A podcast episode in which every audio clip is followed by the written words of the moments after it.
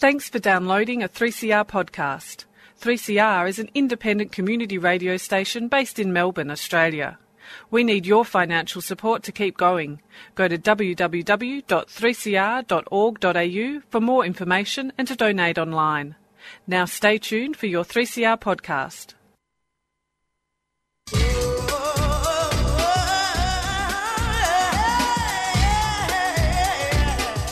For progressive people around the world, it's been a hard start to the year.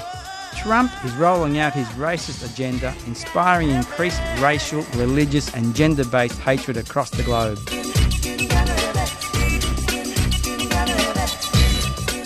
It really is time to rally together to fight for a better world.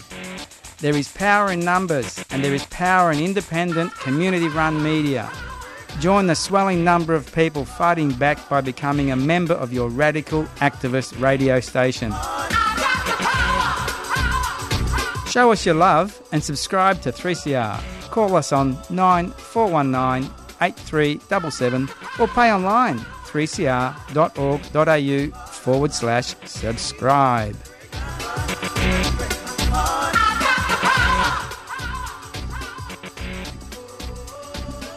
Won't pretend.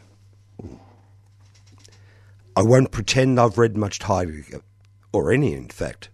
But I like to think Martin had just spent a happy half hour in Freiburg's bike shop when he was struck by the thinginess of things.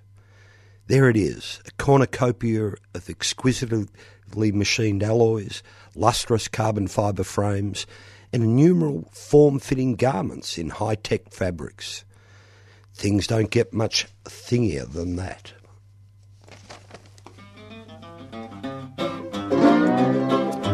Pedal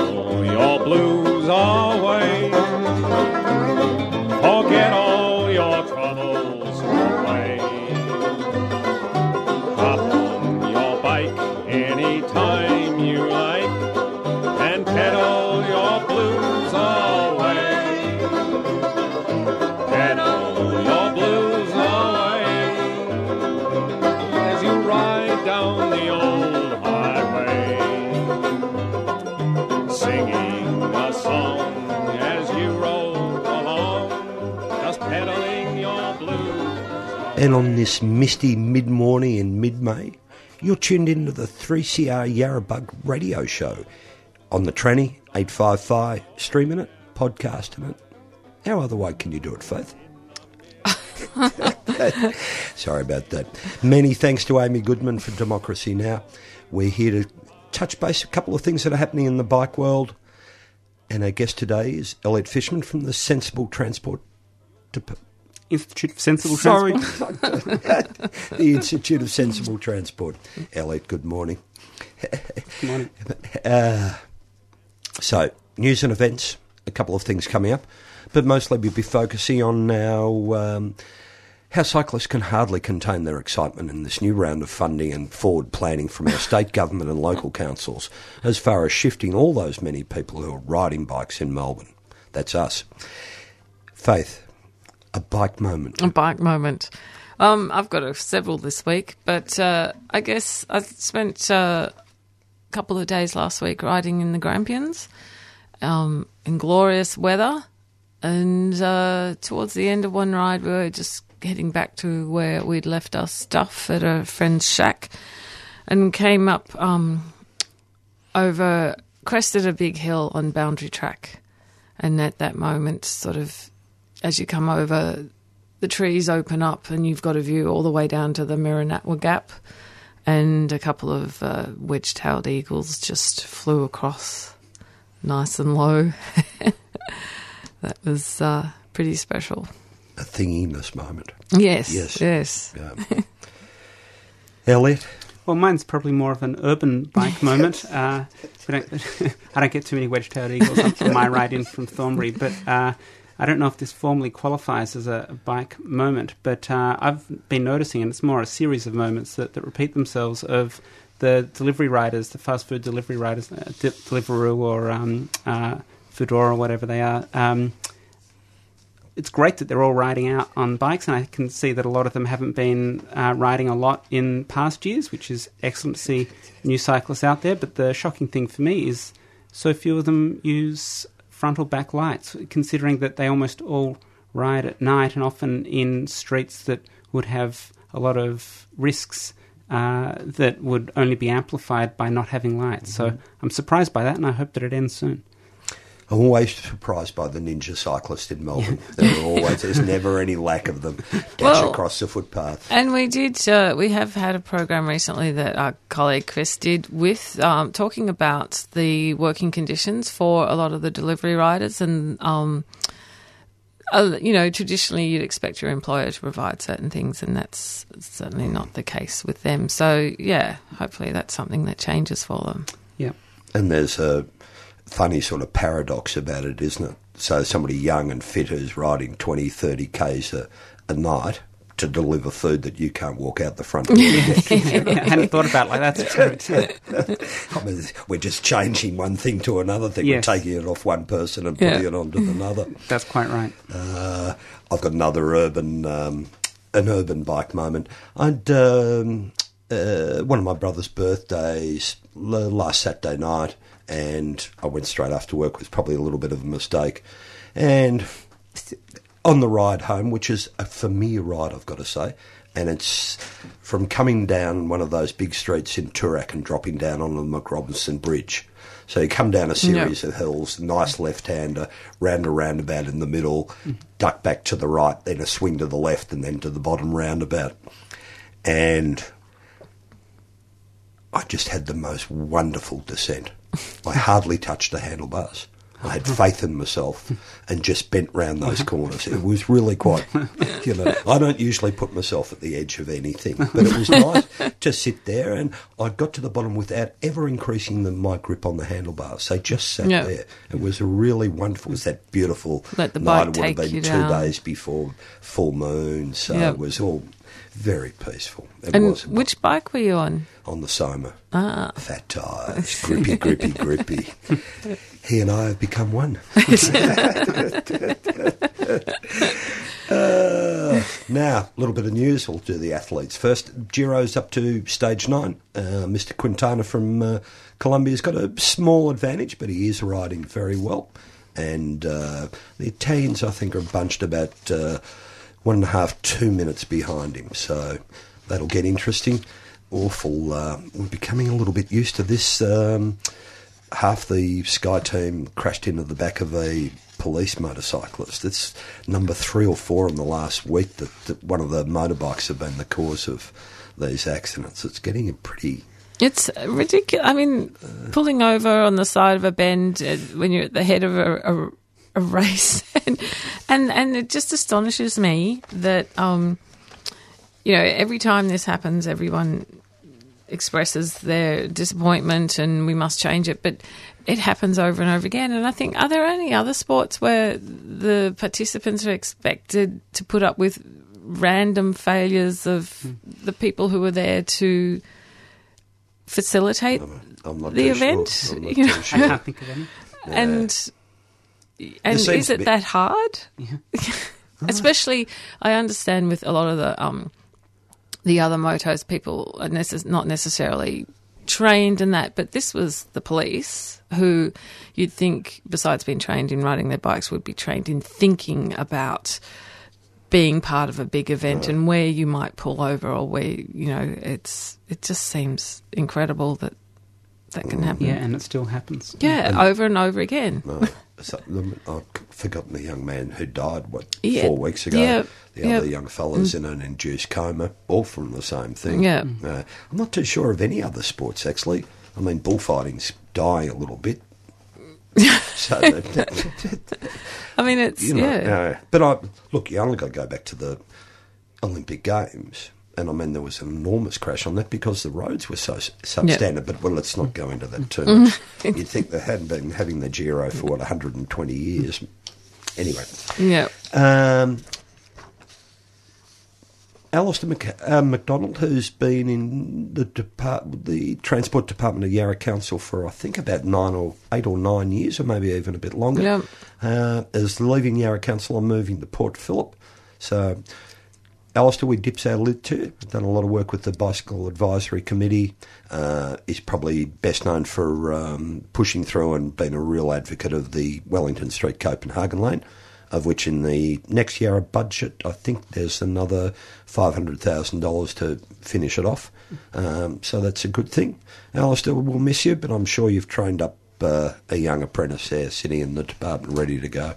And I think uh, any cyclist who regularly rides around the city of Yarra and sometimes feels that they have a little bit more space than they might have if they were in an adjacent council area, that's uh, all Alistair's work, I think, getting people to think about allocating road space differently. Yeah, local councils. Why would you? oh no, there's there's a few kooky things going on at Yarra at the moment. I'm not sure if you knew. We've got a, a lovely councillor at Yarra, Stephen Jolly, and um, the acting CEO of Yarra Council made an official complaint about one of his tweets when he was talking about taking the funding away from the after school care in North Fitzroy.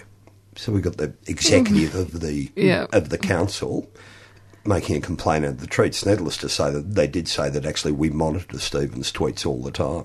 It's quite fascinating. when you talk about Moreland Council, Yarra is really hot here. All right, some more depressing news. Oh no, it's good actually. Victoria stands head and shoulders above every other state in Australia. You know why? Because we realise that one metre doesn't matter a bit. Elliot, how long does this have to go on for? Well, who knows? Uh, but uh, I think the initial evaluations that have been conducted in other jurisdictions that do have the one metre rule have found reasonably positive findings that it hasn't had a negative impact on road safety for all road users, and it's also had a positive impact uh, amongst the cyclists. And uh, I can attest to this personally when I was up in Parramatta doing some work for Parramatta City Council a few months after they had introduced, uh, they had passed the one metre uh, passing legislation uh, in New South Wales. I found the passing distances were really generous, and uh, I was surprised by that because I wouldn't necessarily thought that that would have filtered through to drivers in Parramatta yet. But it, I spent a week out on the bike doing survey work, and, and I can certainly say that uh, I got much better uh, buffer between myself and the passing motorist there than I would in a middle or outer suburb of Melbourne. Well, and if you can notice it in Sydney, it will Yes, work anywhere. that's right. it's not not to make huge generalisations about uh, yeah, No, but that's quite yeah. And the official reason for not giving it? Be too hard to enforce. Force. Which echoes the chairman of the RACV when the Victorian government brought in a speed restriction around schools, and the RACV didn't want it. You know why? Because it'd be hard to enforce. Yeah, can't expect. And the to- same, it's the same argument I think that Bicycle Network put before one of the infrastructure committees about demerit points for people who open car doors in the traffic. Mm. that was one of their points, that mm-hmm. it's almost impossible to police. But it's not the policing that's important, but you send a message to motorists and say meter matters, you see something happen. Yeah, Yeah. it's normalising the behaviour that's important, and even if not everyone adheres to it, if ninety percent of people do, or even fifty percent Yeah. of people, then Yeah. you're better than you were before. Before. Yeah. Um, another idea actually coming out of New South Wales is uh, there's New South Wales have had a parliamentary inquiry into driver training and road safety, and the City of Sydney have included in their submission the recommendation that learner drivers have to accumulate 120 logbook hours when they're uh, going before they can go for their license, that they be able to use hours spent on a cycling course towards that 120. With the idea being then that more new drivers would have had experience riding. Sounds like a pretty good idea. It sounds like you've got to follow the same rules. The road rules are pretty much the same. Um, it's still practicing all the same principles, but yeah, making you more aware of other road users. I think the biggest uh, one is having that personal experience of being a vulnerable road user, and Yeah. then that might influence how, how you drive, not just looking out for cyclists, but also just uh, generally making you a more sensitive driver to some of the risks that are out there. Yeah, yeah. So uh, the um, RACQ thought that was uh, a very good idea. And we'll be back after this little break with an in depth look at um, the state government's funding priorities for the tra- transport in Victoria? Whether it's hip hop, blues, reggae, jazz, opera, roots, curry, or world music you're into, 3CR's music menu is serving it up to you. You're with Music Sans Frontières, music from around Australia and around the world. Good afternoon, everybody, and welcome to another edition of Great Voices. You're listening to Hit Sister Hop on 3CR 855 AM. Music matters on 3CR, 12 noon every Friday. Keep these diverse tunes on the air by subscribing to 3CR. Call 9419 8377. The newspapers shout, a new style is growing. And you're back listening to the Yarrabug radio show with Val and Faith and our studio guest, Elliot Fishman, Director of the Institute for Sensible Transport. Um, and we've got Elliot in the studio today because I think um, he's picked up on something that has taken a few cyclists by surprise more recently. We've had uh, a lot of what has seemed to be very positive changes in the way um, cyclists are spoken about, either by organisations like Vic Roads and local councils or um, different government bodies. And I think as, a Melbourne cyclist, you started to feel that maybe we were coming in from the cold a bit, that, you know, we were being included in talks about traffic and things are slowly changing. And then there was uh, a couple of instances recently where I think some of us that, that um, changed. And I noticed, Elliot, you wrote an article that really picked up on the, some language that was used recently, particularly by Daniel Andrews. Yeah, that's right. So there was an article by Clay Lucas, who's a journalist uh, from The Age, uh, and he talked about a radio interview that the Premier did on 3AW where he was basically squashing the Vic Roads proposal and I think also the City of Port Phillip's proposal to improve bicycle infrastructure on St Kilda Road because it's a, a road that has a high number of, of injuries uh, to cyclists. And uh, he said, look, don't worry, Neil, we'll be having none of that. Uh, talking to Neil Mitchell, of course. Uh, we'll have none of that. And the word that, uh, I was just wondering, well, what does he mean by that? Uh, and it, to me, it felt a little bit unfair to have a Premier who hasn't really been involved in the details uh, squash a, uh, a plan that had been developed carefully by engineers and road safety practitioners for a number of months and he'll be having none of that. And w- what he meant by that, I think, was he didn't like the notion that road space could be changed to make it safer for all road users rather than just trying to maximise the throughput of motor vehicles. Uh, when, from a transport perspective, it simply doesn't stand up because the bottlenecks on St Kilda Road wouldn't be changed by having uh, separated bicycle lanes on St Kilda Road. And it's it's interesting because, like you you said, there are professionals who've spent months working on these plans, and also who who understand about and and we see that when we see documents and that from Vic Roads, it's no longer about moving cars; it's about moving people. People, and that's why there's so much work going on where we uh, try and prioritise tram movements, for example. Um, so it is incredibly dismissive and uh, seems a, a, strange sort of uh, thing. Well, well, in a sense, it's perplexing because you do have all of these examples of other places around the world that have been able to uh, allow people to travel more efficiently and safer by allocating road space in different ways to how we've done it uh, on St Kilda Road up until now. And but there's there's this disconnect between the the city planning and the transport planning and the safe systems approach, there's a disconnect between all that and the, the political question. And for Daniel Andrews, the most important objective here is to win re-election. That, that's the yep. most important thing on his mind, and he feels as though he will have a better chance of doing that if he creates uh, a set of winners and losers and a set of enemies. Yep. Uh, and because eighty percent of trips are done by car, he feels as though the votes are in that camp and there aren't as many votes in the pro bicycle camp, so he'll go with the, the bigger group of voters, uh, yeah. uh, which uh, in the end nobody wins except for perhaps Daniel Andrews at the election because instead of having two or three lanes of congested motor vehicle traffic, there might be six or eight lanes Yep. of congested motor vehicle traffic, and who's that helping? Yeah. we seem to be. It's, I find it really interesting the disconnect between actually a strong group of people who know what they're doing. I'm going to say Vic Roads has got a bit of experience of designing roads and transport methods. You get to a stage where it doesn't matter what they come up with, if it doesn't fit the political zeitgeist, it's not going anywhere, which seems to be extremely disappointing. It is, and that's why we're still stuck in this mess where uh, on on a typical weekday or even a weekend, we've got all these cars stuck in traffic, e- Mm. even outside of peak times. No. And it's because people aren't given the options to be able to leave the car at home and take another mode No. of transport.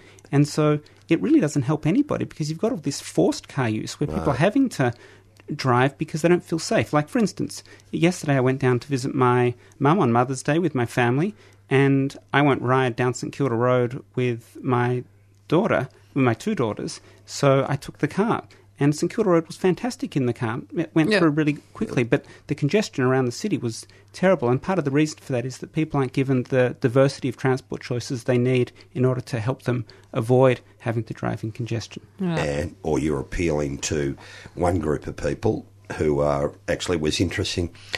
Uh, he must be the federal transport minister was on the ra- radio national this morning, and he was actually appealing to the people who were stuck in the traffic at, in Sydney and saying this is why we need to spend all this more money on roads for you that are sitting in the car stuck.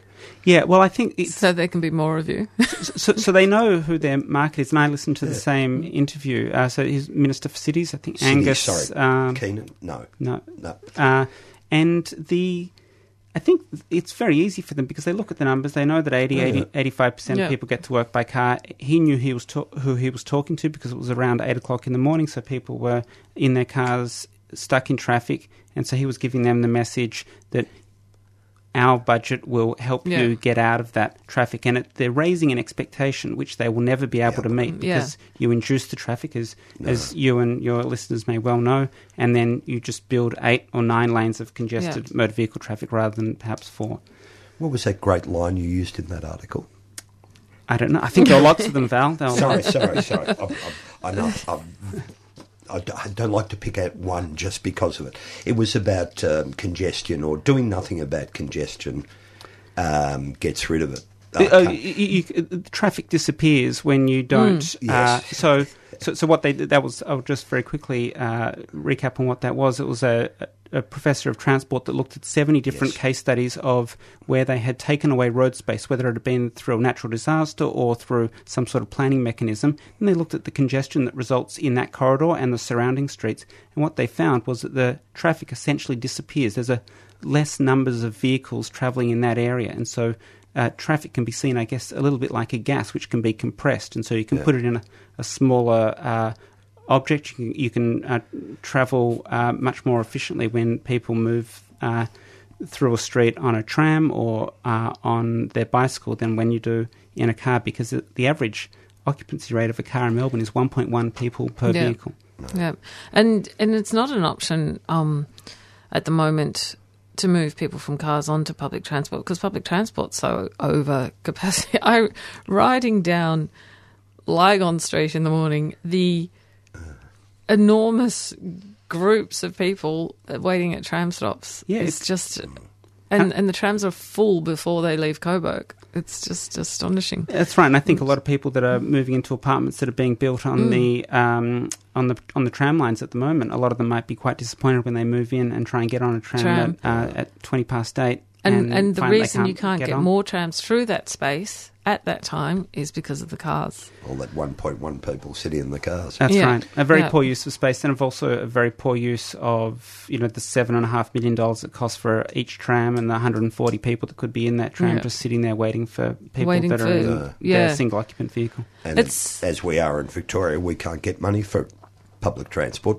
The federal government wants to give us money, but to only do one thing Yeah. to build roads. Yes, era. Not, not public transport. Yeah. And we uh, often talk about separated cycling lanes, and um, but one thing I do remember from the Netherlands is you have separated tram lanes too. Mhm. So it ends up that the cars are the ones who are being channeled. Yeah. And uh, I think that's sort of you know the the raised platforms that are there for disability access. Their de facto role is also begins that process of Mm-hmm. separation to some extent. Um, it'll be interesting to see how long we can really hold out before we have to start doing that as well. I think it's only a matter of time. It's inevitable Yeah, that that, yeah. that will occur. It's just to have the uh, world's, I think, first or second largest tram network in the world, and yet to have them stuck in congested Traffic. motor Yeah. vehicle traffic is just not an Yeah. efficient use of space, which has been okay up until now. But I think in the the coming uh, five to fifteen years. It's simply not going to work, and they're going to need to make some very tough political decisions Yeah. that they've been able to avoid up until now. Yeah. Uh, it's a long row, actually. If you just keep W, I mean HW, I mean I forgot his name. What was his name? The kooky old English writer. Bike paths will abound in utopia. H.G. Wells, which nobody's ever found out actually that he actually wrote it. And the other disturbing thing about H.G. Wells is he wrote a science fiction novel, must have been about 1910 or a little bit more, which actually made Leo Szilard think about atomic physics. And that was one of the driving forces behind that early engagement. The part was that actually once you had the atomic bomb, it would kill war everywhere because everybody would be too scared to use it. We can see that's a lie yes, to that. it's working so well. Elliot, before we, I know we might get short for time in the end. I love your uh, webpage now, that time lapse photo thing Oh, on the front. Thank you. I found myself watching that little woman in the red jacket. See how many times she went to the railing. She kept going there all the time. It's very nice. Thanks. And just uh, if listeners are interested in uh, checking out your website, that address. It's www.sensibletransport.org.au. Cool. And we've just got time Events. to run through a couple of events tonight. If you had a big weekend and are feeling a bit stiff and sore, Melbourne Hurt have got yogurt, yogurt on at the Brunswick Cycling Club, uh, Harrison Street Club buildings. Uh, so that's a one-hour session of yoga um, by gold coin donation. Bring a yoga mat or towel at seven p.m and that's for any uh, women who would uh, like a good stretch after the weekend shenanigans. Also, coming up this week on Wednesday is the Central Victorian Atheists and Free Thinkers uh, meeting upstairs at the Albion in Kyneton. And that is um, a group of people who are thinking about mandatory helmet laws and how well they're working for cyclist safety in Australia. The details for that, if you want them, are at bikefun.org. And I think that's all we've got time for this week. Coming up next Is, is jailbreak, which is a bit of a change for us, as you know. Um, and we'll see you in. Chris will be here next week, Yep. and we'll see you. you in a fortnight. There we go. You've been listening to a 3CR podcast produced in the studios of independent community radio station 3CR in Melbourne, Australia. For more information, go to allthews.3cr.org.au.